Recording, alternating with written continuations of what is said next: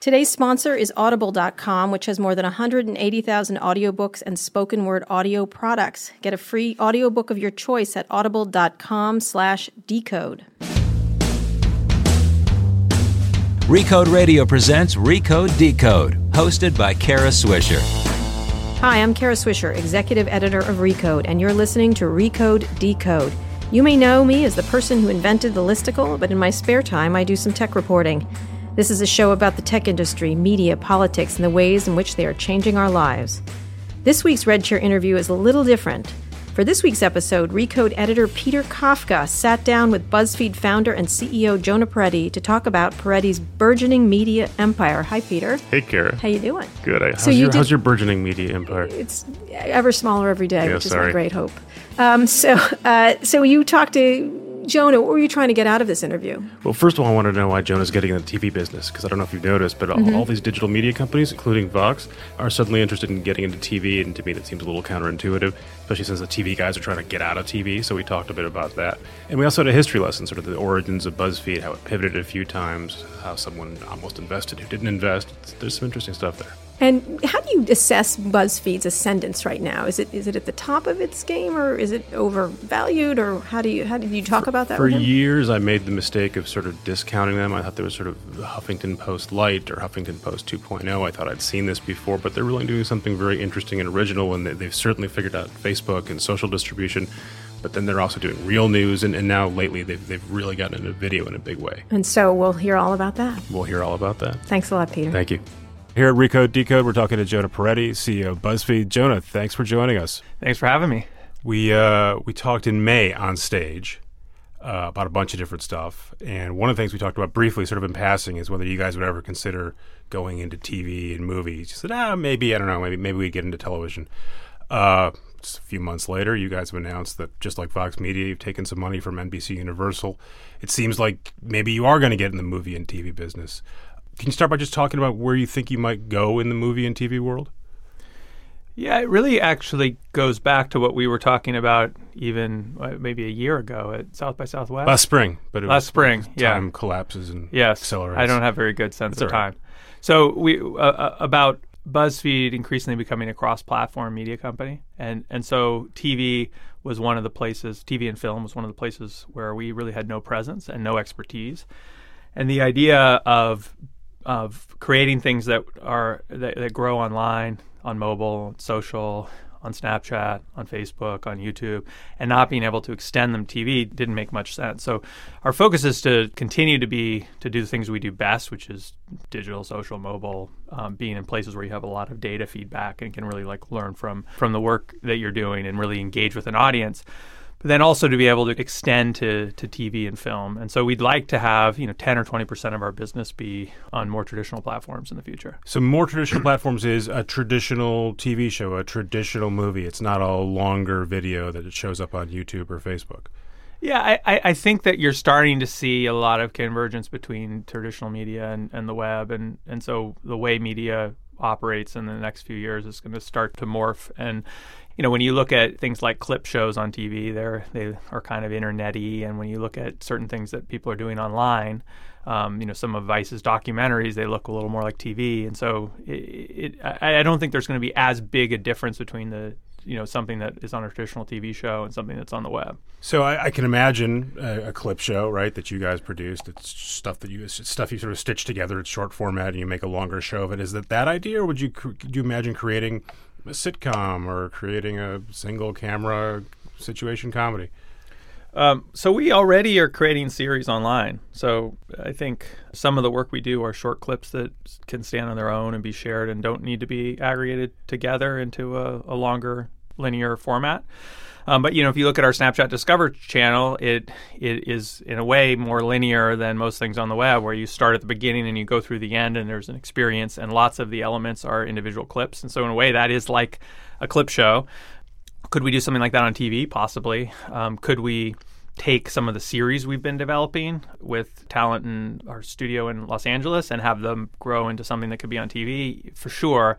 I think that for us having part of that be continue to live digitally is going to be important though because that's the way we learn the best. But but the format is not a stretch. It's not like you guys have to sort of create something from the ground up that you're not already doing. You're saying you're closer there than, than at least I'm giving you credit for in terms of creating traditional sort of length shows and movies. some of the stuff we're doing is closer, and some of the stuff may be be partnering with someone who's really good at making TV and doing something very different that is uses our IP in some way, but isn't um, necessarily something that we would have done on our own. I think it's fascinating that it's 2015, and, and for obvious reasons, you've got a bunch of traditional media conglomerates, NBC Universal among them, saying, oh man, the, the millennials have stopped watching our stuff. Our ratings have fallen off. We've got to go find this audience that's left us. So we're going to go to the BuzzFeeds of the world and help help us. They'll, they'll, they'll tell us how to get it there. Um, and then you've got folks like yourself saying, we'd like to make some traditional TV. This this format that everyone says is, is dying or dying off. We, we think there's a lot of value there, or we think there's more value than people people realize. I, I think that when you make something great that people love, there's a lot of value for a media company to adapt that for every major platform that has real audience, and TV is one of those. And so, so that's really how I think about it. So, I, I think there's this kind of misconception where people think companies that grow and have success online then want, when they grow up, want to do television. Graduate to TV. Yeah, and we don't want to graduate to TV. We want to, and we have graduated to being really truly global and truly cross-platform, and and so we also are modest about what we're good at and have a sense of where we're weak. And making things for television isn't something that we have tons of expertise doing, and so that's partly why we wanted to partner there. So there's obvious upside for you in addition to NBC Universal's money, right? There's there's distribution channels and the, and the ability to make these things that maybe you couldn't make on your own, or at least a place to put them. What do they get out of working with you guys? Well, you should ask them, I guess, what they what they get out of it. we What's- just, what's we your just, operating we've just theory? we've just started we've just started to to work together, so we'll see.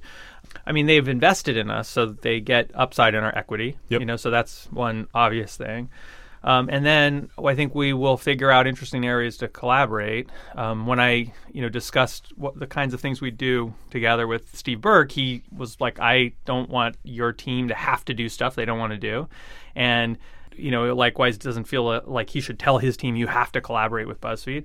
There should be mutual enthusiasm, and in our initial meetings, we found a lot of areas where there's enthusiasm to do stuff together. You had a very brief press release that announced the deal. One of the things that struck me was, was they said we're going to collaborate on this. I think it was Ken Lerer, your chairman, said we're going to collaborate on a bunch of things, including the Olympics.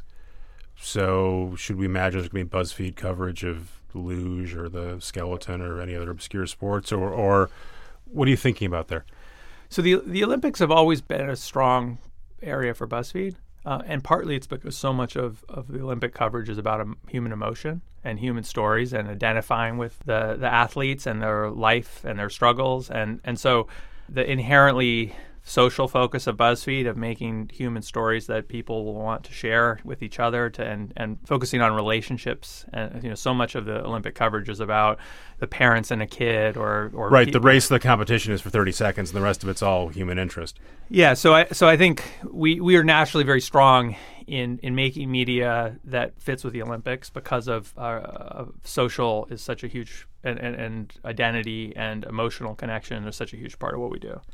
So um, let me let me switch gears. We want to go back back in time. Um, before you were Jonah Peretti, CEO of BuzzFeed, you were Jonah Peretti who did weird internet pranks, and then a lot of people, sort of in, at least in New York, started to know you as the, the tech guy at Huffington Post. You were a co-founder there. Um, and I think some people know this story, but I think it's interesting. You f- co- you founded BuzzFeed while you were still working at Huffington Post, right? You still had a full time Yeah. job running Yeah. tech at HuffPo. What was the thinking there? You were, you were you had a full time job running a big website. Uh, why start another project? part of it was BuzzFeed didn't start as a company. You know, so I started BuzzFeed with with Ken Lerer and, and John Johnson. And John Johnson was the founder of Eyebeam, which is our technology nonprofit where I had worked previously. And John is has done a lot in philanthropy and, and nonprofits. And so I think on some level, and he was the primary backer of BuzzFeed in the early days. So on some level, there wasn't this normal kind of pressure where you have an investor who is focused on you know getting a big return and pushing a company to to grow really fast. Like for me and for for John, I think the early days of BuzzFeed was more about learning, experimentation, creating a lab. But what what itch were you trying to scratch? Right, for most people, being, were you CTO? What was your formal title at Huffington Post? I actually don't know even Whatever you were, you were in yeah. charge of a big a big ass website, right? Yeah. uh, it's a full time job. What, so, what was the thing that you weren't doing there that you wanted to go off and play with at the BuzzFeed I, project? I didn't have the uh, there wasn't an opportunity to experiment as much. HuffPost fairly quickly knew ha- had a clear identity and a clear trajectory as a company and was in rapid growth mode. And so much of the energy of HuffPost was getting to that next level, every, uh, you know, pushing to grow the business. I had previously come from running an R&D lab at a nonprofit, and then before that at the MIT Media Lab, which were essentially research-oriented institutions where I was playing and messing around with ideas. And so that was the itch I needed to scratch with BuzzFeed. So BuzzFeed was a small office in Chinatown, very low budget, uh, you know, doesn't didn't cost much to run, funded by John, who was really a patron, who and, and uh, with the ability to work on figuring out why do people share things? How does media work? What are the changes that are happening in the internet? How is it possible for some student to make something that ends up reaching millions of people through word of mouth without owning a printing press or a broadcast you know system? How do what are the underlying mechanisms of all of this stuff? And so that's really what the focus was initially at BuzzFeed. And also, we could do experiments, and then if we figured things out, I could walk 12 blocks to HuffPost, and HuffPost could benefit from that research. so that was the, one of the ideas from the get go, is you could sort of bring upstream some of this stuff to to. Did that ever happen? Yeah, there were things we figured out about SEO, for example, that that really d- BuzzFeed didn't have much use for because we were not really a business, so that, and then we had a small site, and and that that immediately benefited Huffington Post. So definitely there were there were ideas and learnings that Huffington Post was much in a much better position to capitalize on because there was a real business and a, had real scale. And then when did you think, all right, there's a thing here that I at BuzzFeed that I should turn my attention to, and it should become a full time job, and and this is what I should spend most of my time on, or all of my time on. Well, part of it was I I felt I started to feel a little bit guilty that John, my friend, was funding BuzzFeed entirely out of his own pocket. So we did, it wasn't a normal funding round. It was just every month he would cover our costs. And this is before Huffington Post had sold. It was before Huffington Post had sold, and, and I took no salary at BuzzFeed for you know the first three years or something, and, and would live off part time a part time salary at Huffington Post. And BuzzFeed's site started to grow because we were doing experiments. Some of them worked. We started to you know we built a we launched the site, and um, after doing a few other experiments, we launched the site, and then the site started to grow, and then there was employees and people working on it, and so I took a round of funding from outside to be able to actually fund the operation. And once we did that, John didn't have to keep bankrolling the company month to month.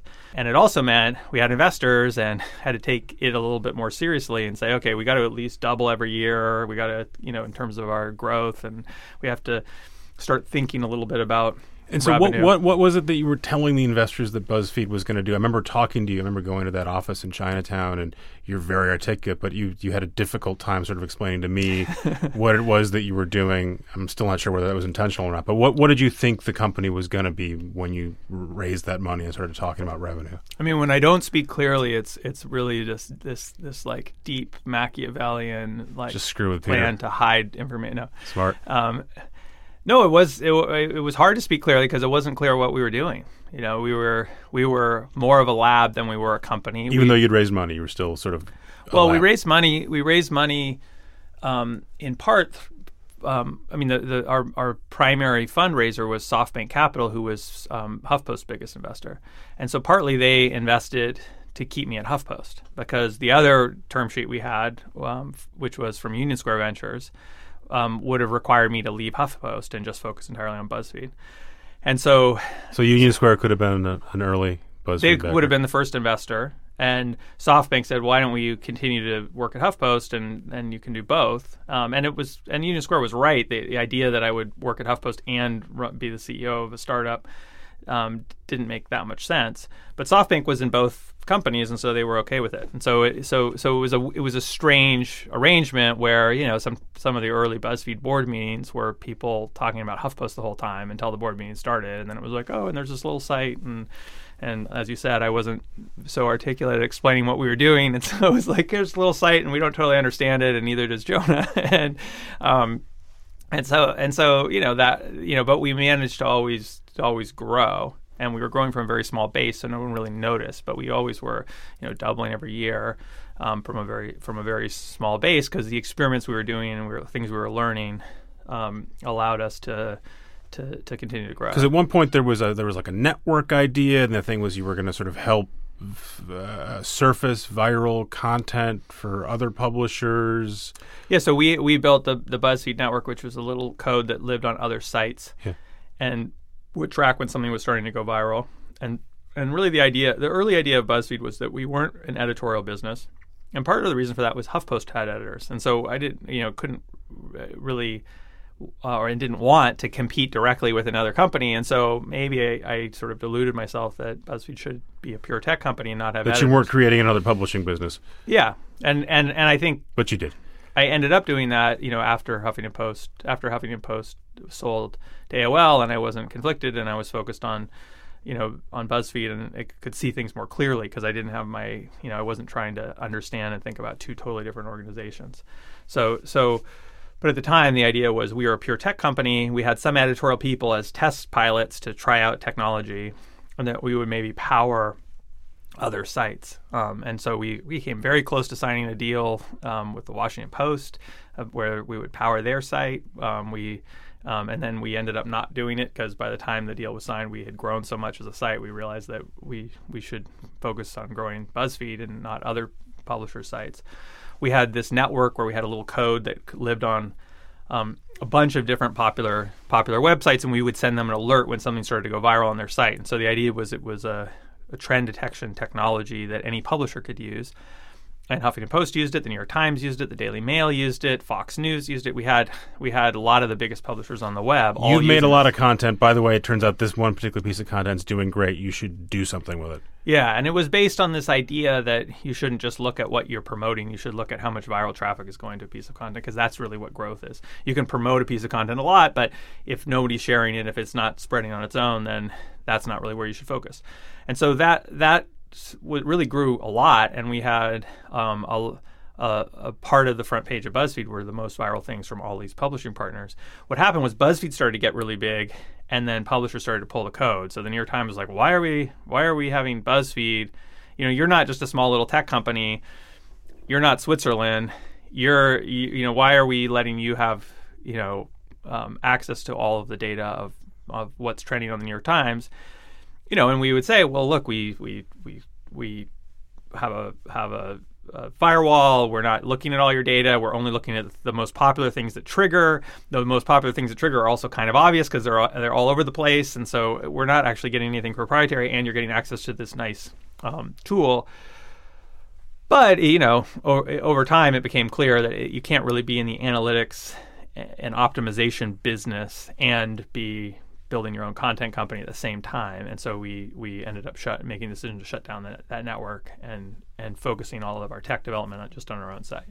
Um, and, and so I'm just trying to figure out at what point did you say, oh, this is the business. The business we're going to do is some version of creating content that's meant to be shared socially. That's the core of it, as opposed to doing SEO, which is what you've done at, at Huffington Post, making things for Google. We're going to make things for Facebook, just for, for simplicity's sake. Um, when did that sort of was that always the idea from the get go, or did that did you evolve to that point? It, it was always what my interest was, even before HuffPost. You know, the the Nike email and Black People Love Us and the rejection line were all social. Right, that's sort of your People through line. yeah, people shared um, because they thought they were funny or provocative or interesting, and and and that I and I you know had Duncan Watts who's who uh, as our science advisor who's figured out the mathematics of six degrees of separation in small worlds and i was interested in network science network theory how do things spread through word of mouth how do things uh, spread through networks the problem was that you couldn't actually build a big site based on on on sharing so when we started Because when we started well because when we started huffington post facebook was what you know a way to organize the parties for you because there was no mechanism to do the share. I mean, they were sharing, right? There was email and Yeah, I mean, so there were there was email, and it was this very disorganized thing, right? So so if you saw if if there was a a, a funny article, you know, you'd get twenty emails inst- Right. You know, inst- or a bad you- rumor about a shooting at a mall at Halloween. Yeah, so you'd get you get you know the same person would get 27 emails, and then uh, now on Facebook you say 27 of your friends shared this, you get it once, and so what ended up happening was email. In the early days, there was a period where people would forward to their whole inbox, but then that started to get shut down because it, it was a broken dynamic for social, and so there wasn't really the the the tech platforms to enable social distribution. Um, and mobile, you know, the iPhone didn't exist when we first Right. started BuzzFeed, and so you know, there, mobile and social were these two huge things that enabled these ideas to actually work. So the ideas about network and network science and six degrees of separation and those kind of And was that clear to you as you were watching Facebook grow and move from you know an Ivy League thing to a college thing that, that something that opened up to the entire world? You say, "Oh, this is what's going to make this this concept possible." Yeah, it's it became clear along the way. I don't, you know, I don't, I don't know if how far ahead we were, but it was something that we it was something that we wanted to do, you know, before there was a way to do it. Right. So when Um, when Facebook started to rise, said, "Oh, this is the thing that's going to make this possible." Yeah, Facebook and Twitter and and StumbleUpon and I mean there were you know there were any anytime there was there there were social dynamics that could result in cascades that would allow for diffusion of content we were excited and we embraced it we did however with BuzzFeed try to hedge and also do search and that turned out to be problematic it's very hard to think from the worldview of search and the worldview of social at the same time and it wasn't it was a bug in Google that de-indexed BuzzFeed from search that actually caused us to to go all in on social because it was still social. The social web wasn't very developed.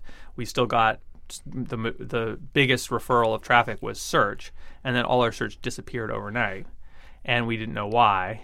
And we investigated, and we were we were uh, did we do something wrong? And we thought we must have done something wrong because we were constantly exper- experimenting we had scrapers that would, you know, grab left wing content and right wing content and put it together in a left versus right thing. We had, uh, um, we had uh, people in the community would post something like download a movie for free, and it would get all the search traffic, and then we would what we called jacking because the guy who did it was named Jack. We would we would change it into the best re- article about the movie and pull the link to the pirate si- pirating site, but keep the page up. um, And so something in there pissed off Google. so we thought one of those things pissed off Google. It turned out what what the problem actually was, and it took forever to actually get to Matt Cutts and go through like investors and try to figure this out. Um, that we were embedding when we would embed um, for Java, JavaScript security, we would embed uh, media through a different domain that was BuzzFed instead of BuzzFeed. And Google's thought that was a confusingly similar domain, and some people inject uh, inject uh, you know um, bad code. so th- Google mistakenly punished you for malware, which you weren't doing. Yes. f- forced you to Facebook, and that's how history was made. and and so then we said, you know what? Forget Google. Like when they finally figured out it was a bug, we are like, you know, before we figured out it was a bug, it was like, look, social's the future. It's super small now. We're not actually getting that much traffic from it, but we can't depend on Google because like they're taking they took all our traffic away. Focus on social. Focus on social. Don't try to hedge between the two. Um, and that actually turned out to be a good thing in retrospect, but it was a terrible month and a half until we, you know, figured it out. I want to keep going on this history lesson, but first, Kara Swisher wants to tell us about Audible, where we can probably learn about other kinds of history. So let's hang on for one second. If you're always on the go like myself and don't have time to sit down and read, audible.com is a great source to be able to catch up on the latest bestsellers. Listen to it while on the road or at the gym. Audible.com is a leading provider of premium digital spoken audio information and entertainment on the internet. Audible content includes more than 180,000 audiobooks and spoken word audio products. Audible carries audiobooks in every genre imaginable business, classics, history, and self development, just to name a few. Audible is offering our listeners a free audiobook of your choice and a free 30 day trial membership. Just go to audible.com slash decode and choose from over 180,000 audio programs. Download a title free and start listening. I'm now listening to Ron Chernow's Hamilton after I saw the amazing musical on Broadway this week. It's that easy. Go to audible.com slash decode. That's audible.com slash decode and get started today. Welcome back. We're talking to Jonah Peretti at BuzzFeed. Uh, Jonah, you were just walking me through every single day in the history of BuzzFeed's history. Um, just redundant, but but I, I think it's interesting because I, I think a lot of people sort of well, we tend to we don't look back a lot, right? In the internet business, we look forward. We imagine what things might look like. I think going back is occasionally helpful. Um, Well, one one nice thing Yeah. is that we were doing a lot of this in obscurity, so we could experiment and we could learn. And when you see companies that instantly become hot companies, it's very hard because you're you, you you're, you're in the spotlight trying to try new things and experiment before you figure things out. We had you know three years of having not had anything, not being inarticulate, not being able to explain what we were doing, and trying lots of things and trying to figure out. right, you had a little bit of a profile. You were the viral guy, but I think probably outside of New York and very sort of specific sort of websites, most people didn't know about you or BuzzFeed. Yeah, you kind of want a small group of people to care about what you're doing, so you have people using your service. And Are you working on a splinter site right now so you can test out the next thing in obscurity?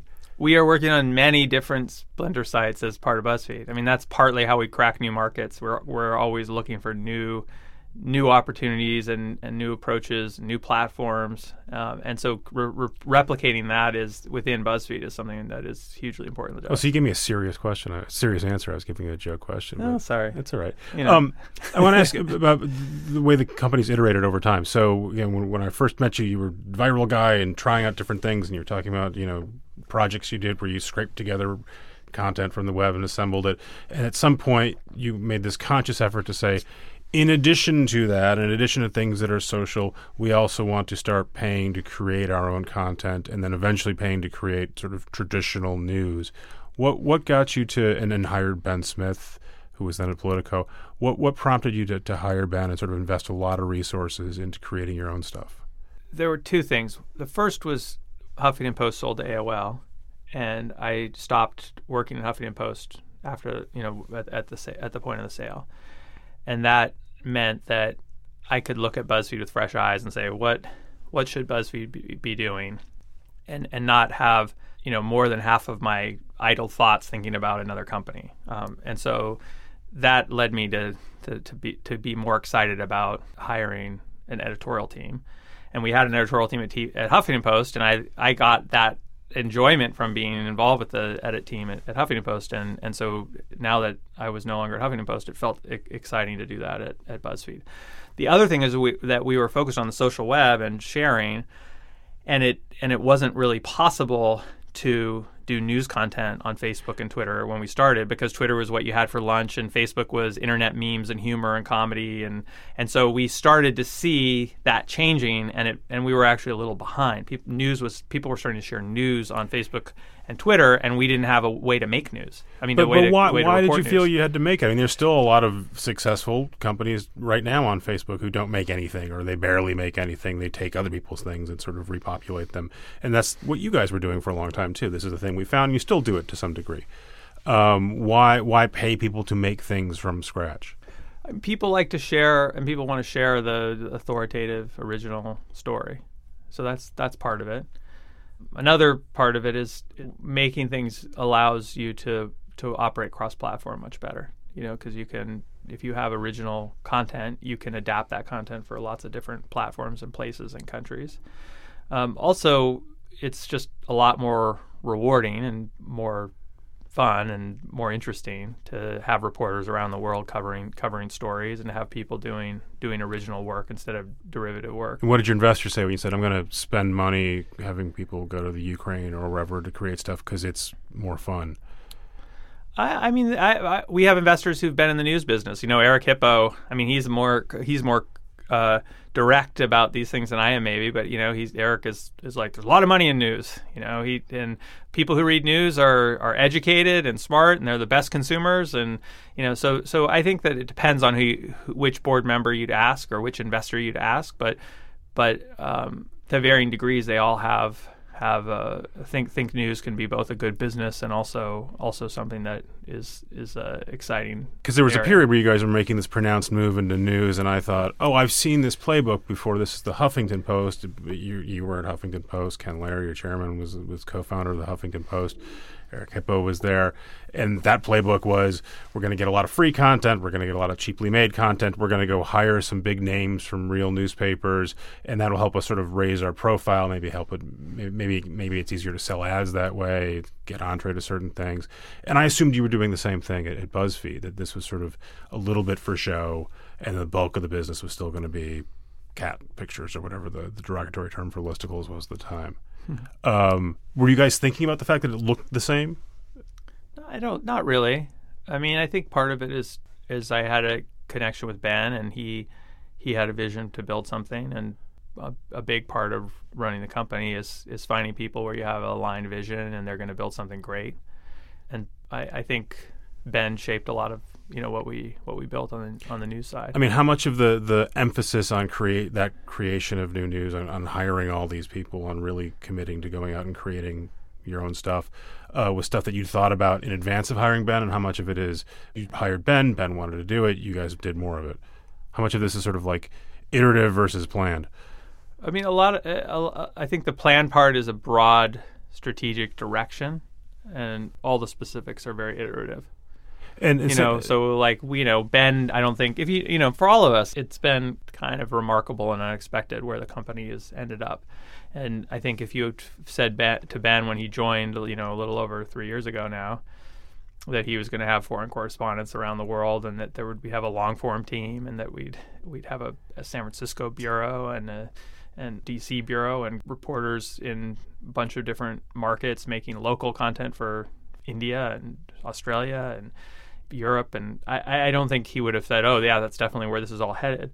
But we've been able to build a good business, and we've been able to to attract really amazing people uh, on the ed- on the edit side. So great reporters, great entertainers, right. great storytellers, and and they've been able to really deliver, and that's resulted in lots of scale, and it's been good for our brand, but it's also been good for our growth and our distribution and, and our revenue. And a similar question about Ze Frank and video, right? A few years ago, you didn't you hadn't hired Ze, and video didn't really exist at BuzzFeed, and now it's I think really sort of one of the major driving forces of the of the company, maybe the driving force of the company.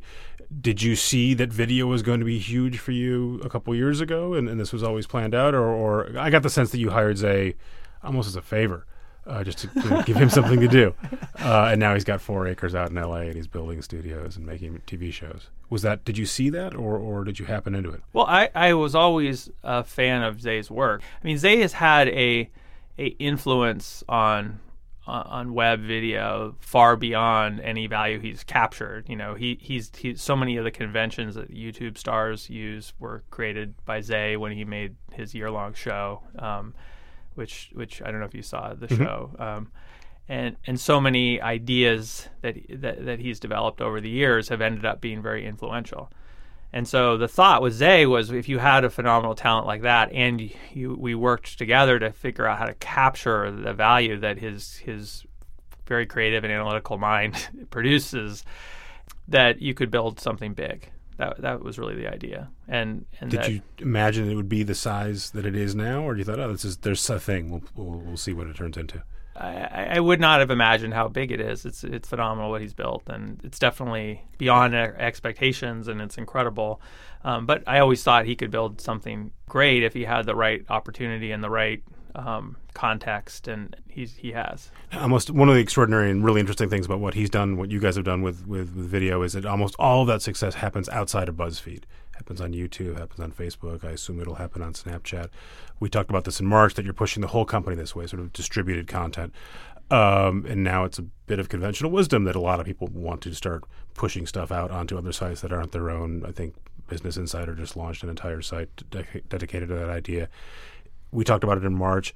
Um, is this evolving the way you imagined it would, or is anything not working?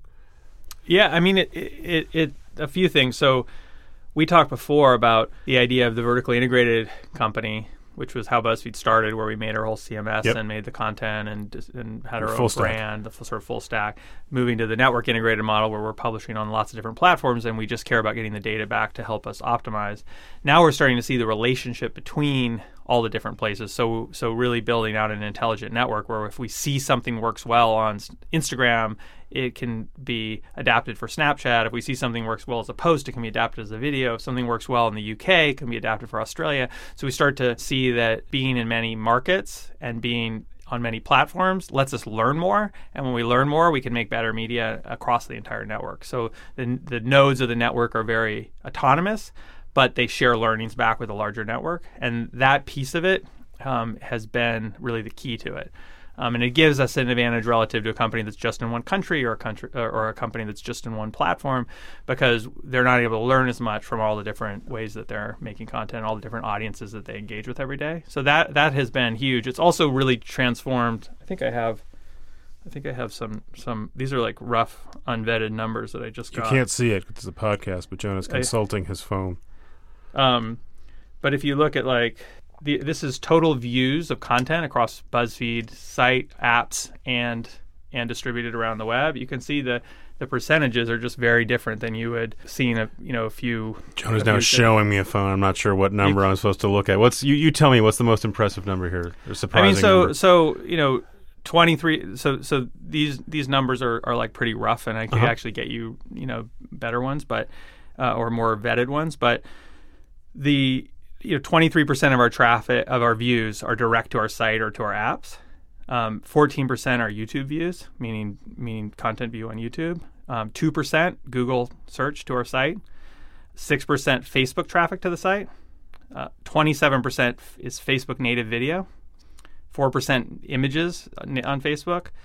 21% Snapchat content views your um, tw- Snapchat is already making up 21 percent of your of the your- of the content views, uh, and then and then views from other platforms like the Pinterest and Twitter, like four percent, and then there, there may be a couple things that aren't included here, but this is just sort of a rough ra- rundown of the diversity of where people are seeing our content. And Did you say. Snapchat's already at 21 percent? That was August numbers. And then, so that's bef- and you guys just to Discover. So even prior to sort of having a formal working relationship with them, they were they were generating a ton of content views. ton so that this is this is this includes Discover. okay. Yeah. But uh, you know, and, and not all views aren't created equally. Some can monetize better. Some can, you know, i so it, it's not like a perfect apples to apples comparison. But when you look at what does a distributed media company look like, you're seeing views happen on many platforms. Some owned and operated, our site, our apps. Um, some distributed, like Snapchat Discover, Facebook Video, YouTube.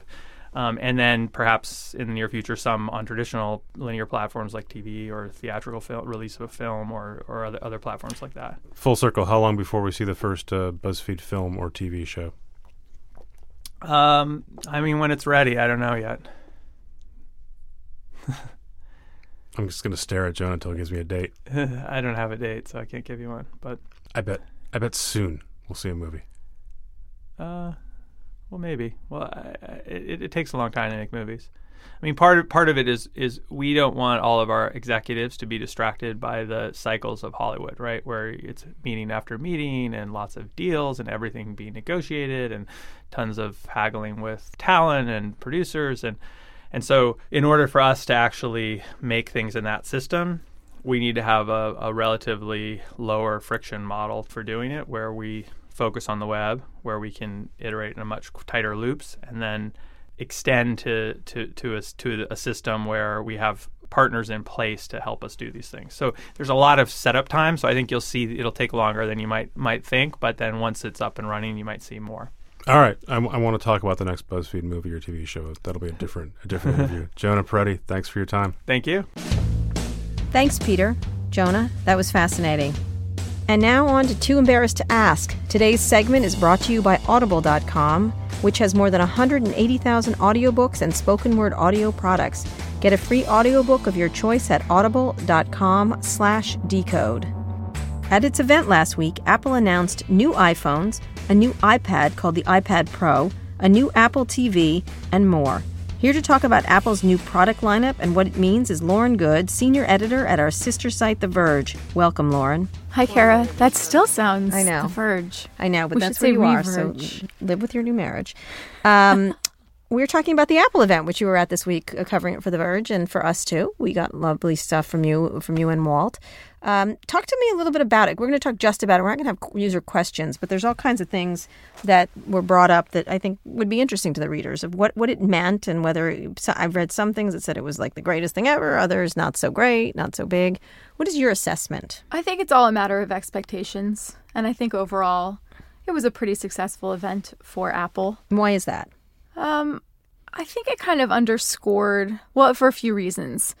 Uh, I think everyone sort of got what they were expecting. Mm-hmm. Um, we were definitely expecting new iPhones, the iPhone 6 Plus, uh, 6S line, excuse me. It, once you get into 6S and 6S Plus, it gets a little bit wordy. Right. So we saw iPhone 6Ss. We saw a new Apple TV. We saw the iPad Pro, which had been long rumored, Mm-hmm. but no one was exactly sure whether or not it was happening, and a couple of other things uh, as well.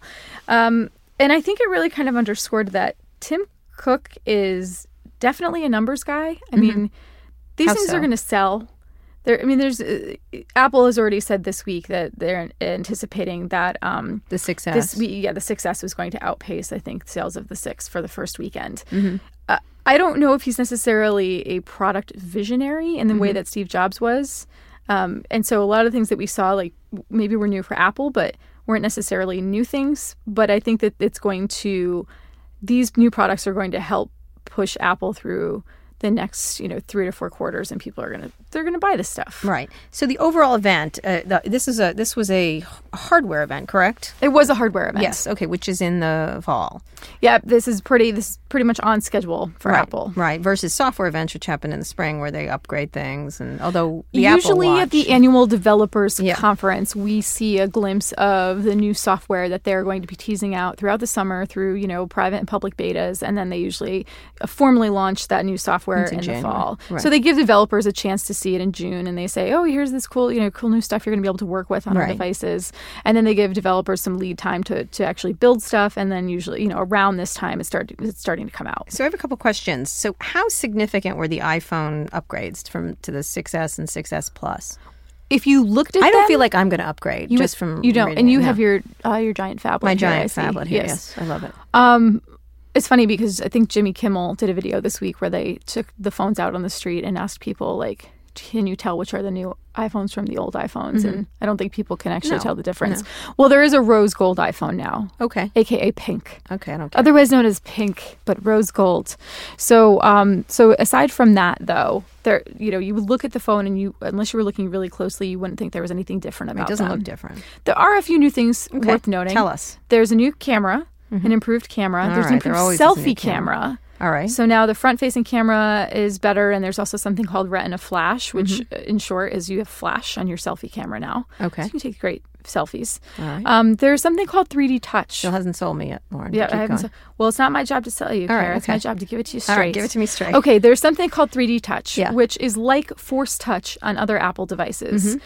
This allows you to press the screen of your new iPhone, Mm-hmm. provided it's run, it's running iOS 9 and it's new hardware, and then from the app that you're pressing on, a little mini menu appears. So instead of actually opening your mail app and going into mail, you would just press on the mail app, and then this sub menu of how many um, messages you have, for right, example, cool. would appear. Which or I can't do on my phone now, right? Yeah, and like right, right now it's not it's not available uh, uh, for Instagram, but the idea is like you would press on the Instagram app and it would give you a quick preview of the photos that are appearing in your Instagram rather than having to Uh-huh. Okay, actually cool. go and open the app. I'll give that a cool. so yeah, up. and it's a it's a hardware and software combination. There's a, a now a, a taptic engine running. Right. There's an extra display. There's a taptic engine running in the phone. So that's something that's very specific to Mm-hmm. I heard about 6S Alan Charlie Rose. It was a little too enthusiastic. A tech reviewer was a little bit. It was Who almost was like this? an ad. I'm not saying, Oh, but okay. it was quite. He was a little. He was as if he was working for Apple oh, PR. if I get that way, you no, temper me. No, I will. I know. I want you to give me some like why it's kind of stupid too. Oh well, I mean, th th those I would say are the are the biggest the biggest changes. What about the thing before the picture? The live photos, which kind of gave me the Yeah. creeps. I'll be it's kind honest of with you. it's kind of funny because Apple has taken so something like uh what uh the selfie cam. Mm-hmm. I mean, it what they're calling it the Retina front Retina flash on the front facing camera. Mm-hmm. This is so Apple. They give it this creative name. It's a sel- it's a selfie cam. right. Okay. And then they and then live photos are kind of like gifs or gifs, however Mm-hmm. you might say that, which everyone's been you know making and using and stuff like that. Mm-hmm. But then Apple says, but they're live photos. You know, so Apple has this great way of applying these new terms to people. I mean, they did this with Retina display. So this is before, right? This is, is explain what it is. The photo. So what happens is when you go to take a picture in live photo mode on your new iPhone, it starts to capture the image just about a second before it actually captures the still and a second afterwards. So afterwards, you have the option of just viewing it or sharing it as a still image, a still 12 megapixel image, or you can press on it and then it acts like a GIF. Right. Basically, is what Right. it is. And so you see people making goofy faces before they smile, or you know, your cat is playing with something, and it's not just a still image; it's actually See, I'm always saying stop taking a fucking picture of me. That's what I'm saying. So I don't think it's going to be good for me. Oh, because you're cursing just Yes, I'm cursing It just is going before. to capture that now. Okay, for, well, you I'm not going to have anyone take pictures of me then. All right, is let's move on to Apple TV. So there's just a few things that are interesting around the upgrades, correct? That ha- yes. Are you going to get a new iPhone based on what I just told you? no, not at all. Thank All you very there you much. Um, is Apple TV uh, a game changer, or is Apple just playing catch up? Apple TV. Apple TV had not been upgraded in a while. It's funny. I got into this discussion with Nilay Patel, our editor in chief at The Verge, after Mm-hmm. the event, and someone said, "Should we upgrade to new Apple T- new Apple TV?" And I said, "If you have the old box and you love your Apple TV, to me, it's it's a hands down yes." Right. And he said. I th- I don't think so, and so we got into this discussion about w- why. And so I think you know it's got a, a faster processor now, which it was long overdue for. It has voice slow. integration, Yeah. Siri integration, so Yeah, now I you can say that. Siri, I want to watch this, or Siri, go back in has it. I time. never and and actually, a lot of others, ha- Amazon has this. Yeah, I don't care. Um, and then if you're into casual games on your TV, which I am not, but Mm-hmm. Roku has done this as well. Apple TV has now introduced. Apple has introduced with Apple TV casual games on, on the box. On the all right, you're not set-top selling me these items here, Lauren. What is going on? But, But- if you Will it if- get me popcorn and soda? Because that's what I would need. no, it won't. It's not gonna. It's not gonna get you a beer from the fridge. Mm-hmm. I like the, It's not- call, you can call the. Uber, which brings me the popcorn. Like that can- would be useful. you can uh I don't know what the future of this is exactly, but there was one demo during the event last week where they showed with Gilt, where Yeah. you can buy stuff from Gilt on your on your Apple TV, which is sort of like popcorn replicating the. Home shopping network. I just gave you a gem. I just gave Apple a gem, and they're not acting upon it. So, so this is just it's a better version of. It's a better version, and if you were and looking they still for a don't better have quite the amount of stuff from Hollywood. They're still working that out, right? They're still working. Well, that is what we believe. I mean, it's been reported everything from Delay, delay, Apple is working with content partners directly to Apple is potentially creating their own original content, which I actually think would be a smart move. I mean, all of these things have been Hmm. Like more rumored, but- shows, but, like it's Amazon? it just goes to prove that it's a lot harder to actually get into these- Hollywood too? Oh dear, everybody is. I mean, would would you do that if you were Apple? I would if I was Apple because we're creative. I just worry when Google does it. That's all. Why? Because they'll just make horrible shows, but I'll I'll watch them. You know what I You might mean? have to become a consultant. Susan. Wojcicki said of sure YouTube said they wouldn't, and I'm ho- I'm counting on that. um, so this iPad Pro, I think, is the most exciting thing. I do think this is interesting. Would you get one? No, but lots of people around me want one. So they've talked about it. This is something that's exciting to people. Why would people want it or not want it? The interesting, the most interesting thing to me about iPad Pro and the announcement around iPad Mm-hmm. Pro is that it was announced at a consumer event, but it's called the iP, and it was it was shown off with some consumer facing applications. Like this Adobe Fix app Mm-hmm. Yeah, know, that lets you lightly Photoshop Yeah. things. Yeah, right. The Smile, Smile Gate, uh, RBF Gate, and and uh, and yet, like, I'm not quite sure who Apple is marketing this towards. I mean, is it for pros? Is it for?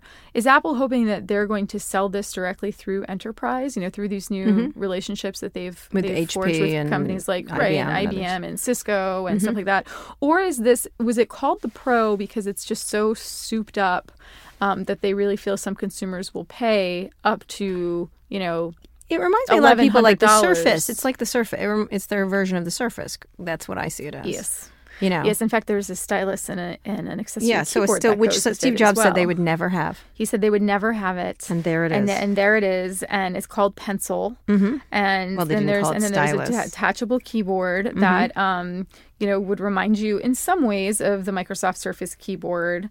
Uh, and then the funny part was, so they announced all that. They said, "Here's a here's a stylus, here's a keyboard," and people were thinking, "Oh, it's just like the Surface." And then the first person they brought on stage to demo it was a Microsoft executive Using in this kind of unintentional, Yeah. intentional sort of like I, I don't know, maybe it was intentional, but like it was like this nod to They were thrilled to be there. right, right, right. It's been years, Yeah. and They got uh, to sell that office. you know? yeah, but it is. I mean, it is. Uh, Well, who is it aimed for? What do you who do you think it's aimed to? uh, so I think that Apple, let's let's go back a little bit and talk about when you know iPhone first came out. iPhone was a pure consumer play. It was mm-hmm. consumer play for years, and then people started liking their iPhone so much, and it, it, they were just so ubiquitous after a while that the B, the BYOD trend took place, and people started bringing them into their offices. Mm-hmm. And at first, like IT people with you know departments would say, "No, we're not supporting these," and then eventually they had to cave. And so now you know iPhone is is it's basically like what BlackBerry was because the know, iPad wasn't ago. enough, so they need something with keyboards. So they, they is it going to kill off the uh, laptops now? I, I, I think that's tough to say. I think there's always going to be a. Uh, I, I know some people have written about, oh, this is the demise of the Mac, and the Mac is going away, and eventually we're not going. to... I think there's the Mac still has a long tail. Really? In my personal opinion, I think some. people I mean, would you give up your your MacBook Air? Right I haven't now? seen this thing yet. Yes, in this case, yes, if it's good enough. Yeah, because I can carry it's thinner to carry around, I guess, and if it's it has the same capabilities. And the, the whole problem with the Mac is you can't touch it. it I mean, you can't like swipe. Yeah, and you can't, There's no touch screen. There's no touch screen. There is I'm actually the the touch that. screen on the iPad Pro is um so first of all the display is the highest resolution display of Right. any anything that Apple makes even Right. Mm-hmm. more so than the MacBook Pro Retina um, and the display is also super sensitive Right. and that's partly because I mean now you're using it with the stylus right, and so there can't be any latency when you're using that stylus or it's going to feel awkward Yeah, I think but I it would also replace feels my like laptop. Yes. you would Yes. but would you would you miss so Apple's done a little bit with multitasking in iOS 9 but would Mm-hmm. you miss the idea of having like multiple windows open because that's what I that's what I really like about using a a laptop or if you want to call it a Yeah, desktop I guess. Yeah. I mean, having this the ability to manipulate windows, um, yeah, you're right. Having could change- multiple windows open. Right. Yep. That would be I mean, the I, th- I still think that's excellent for productivity. Mm-hmm. Mm-hmm. That's a good point. But They should fix that on the Yeah. on the iPad. yeah, so I mean, I, I or have a touch screen laptop. I'm not sure why they aren't doing that. That's just uh inexplicable to me. Yeah, I mean, ta- you know, tablets are just. I don't think they've quite met expectations. And I think if you asked Apple about that right now, they'd say, no, we've sold many millions of them. Of course, they've met expectations. But Mm-hmm. the truth is, is that they're on a different upgrade cycle from smartphones. Consumers are not upgrading them as much as they do their smartphones. If you look at the quarter over quarter or even year over year numbers, um, you know, tablet sales are on the decline. Mm-hmm. And I think in general, they're kind of like Samsung just put out a flagship tablet too. And it's Yeah, just sort of, I I, I tested much, it and you're I thought, okay. And, you know, it's incrementally better than the last one. And so I think Apple with this one was really striving to do something that would be different and exciting. Yeah, if it became a replacement for a laptop, then I would be happy. You're right, and you need Windows open. You're right. Right. That's absolutely right. All right, Lauren. Overall grade, Great thumbs up, for the event. grade for the event. Uh, Presentation, I'd give it an A minus A minus overall, overall. and for innovation, Uh, innovation, I'd give it a B plus. Mm-hmm. A lot of the things were new for Apple, but not they for weren't new. Voice dictation on a set top internet set top box, um, games on Apple TV, a stylus, a keyboard, a phone with a better camera, uh, a selfie camera. These things are not new, but Apple does them in a way they feel is philosophically different from how other companies do them, and it, and some of these things were new for Apple. And are they ever going to fix mail?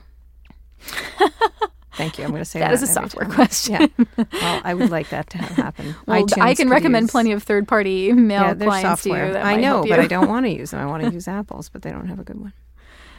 We'll get to send, that next. Send it in. I will. Send it in to them. I shall. Apple, I hope you're listening to Kara Swisher. Probably not. Probably not. Lauren, thank you very much. Thanks, Kara. And now, part of the show we call Enough Said. Today on Enough Said, Jason Del Rey is joining us, as he has before, via Skype from New York. Jason's going to talk about payments and why many companies want to turn your smartphone into an extension of your wallet. Welcome back, Jason. Thanks, Kara. So, tell us about where things stand in mobile payments. I mean, obviously, it's the center of all things payments, but give us an overview and then I'll ask about specific things. Sure. So when, when we're talking about mobile payments in retail stores, that really got its start in 2011 with Google Wallet, which it turns out now is just several years um, ahead of the trend. Right. And Which is why it didn't work, right? Right. Which, which is part of the. there- There are a few reasons, but one reason is there were just not enough retail stores with the equipment to accept it, and also there were um, phone carriers who were actually blocking Google's access uh, from their phones because they were building a competing service. Not surprisingly, a joint venture of mobile carriers failed, and so that that has helped pave the way for Google to to re-energize their effort with something called Android Pay. But really, Apple was the f- uh, Google did this a few years ago. It went nowhere. Apple came out last year with Apple Pay, Mm-hmm. which is a way to tap and pay in stores, just like Google Wallet was. Which I do and use. Which I do use. I never use I do, I, I, I do too, and it's it works super well. But it was really a lot of people will in the industry will say it was it was it was not very breakthrough in terms of new technology. Um, but but you know like Apple was able to do, it captured the imagination of a lot of people in the industry, and Google, which had put its Google Wallet basically on life support, according to people who used to work on it. Um, they said, "Oh crap! I guess we have to follow Apple's." Uh, you know path again and so they just released something called android pay so there's apple pay android pay and samsung pay and mm-hmm. it's all it's all a little ridiculous they're they're all ways to simply tap and pay in stores but but each of the companies now thinks that the payments will become table stakes in terms of what consumers expect on phones and so even if it seems early now they're all laying the groundwork for for competing. Okay, so so we have all these competing products. pays. We have Apple Pay, Samsung Pay, Google Pay, or Android Pay. Why don't we just have Pay Pay? Because that's what we just do now. We just like you know what I mean. Like I pull out a credit card or I put out some cash mean- occasionally if I remember to have cash. that the biggest argument about why this trend should go away is that credit cards, debit cards, cash, they're all pretty easy to use and they work pretty quickly. So Apple will say, well, our method is much more secure. And after the year we had in 2013 and 14 with all the breaches in stores, you know, they had a pretty good argument that credit cards, you know, are are definitely not you know, fraud proof. But there are a new breed of credit cards. You, may, you may have gotten one in the I mail with with a chip in the, with a Right. chip in them, and you're going to eventually have to sl- you know slide those in and and uh, and then sign instead of swiping.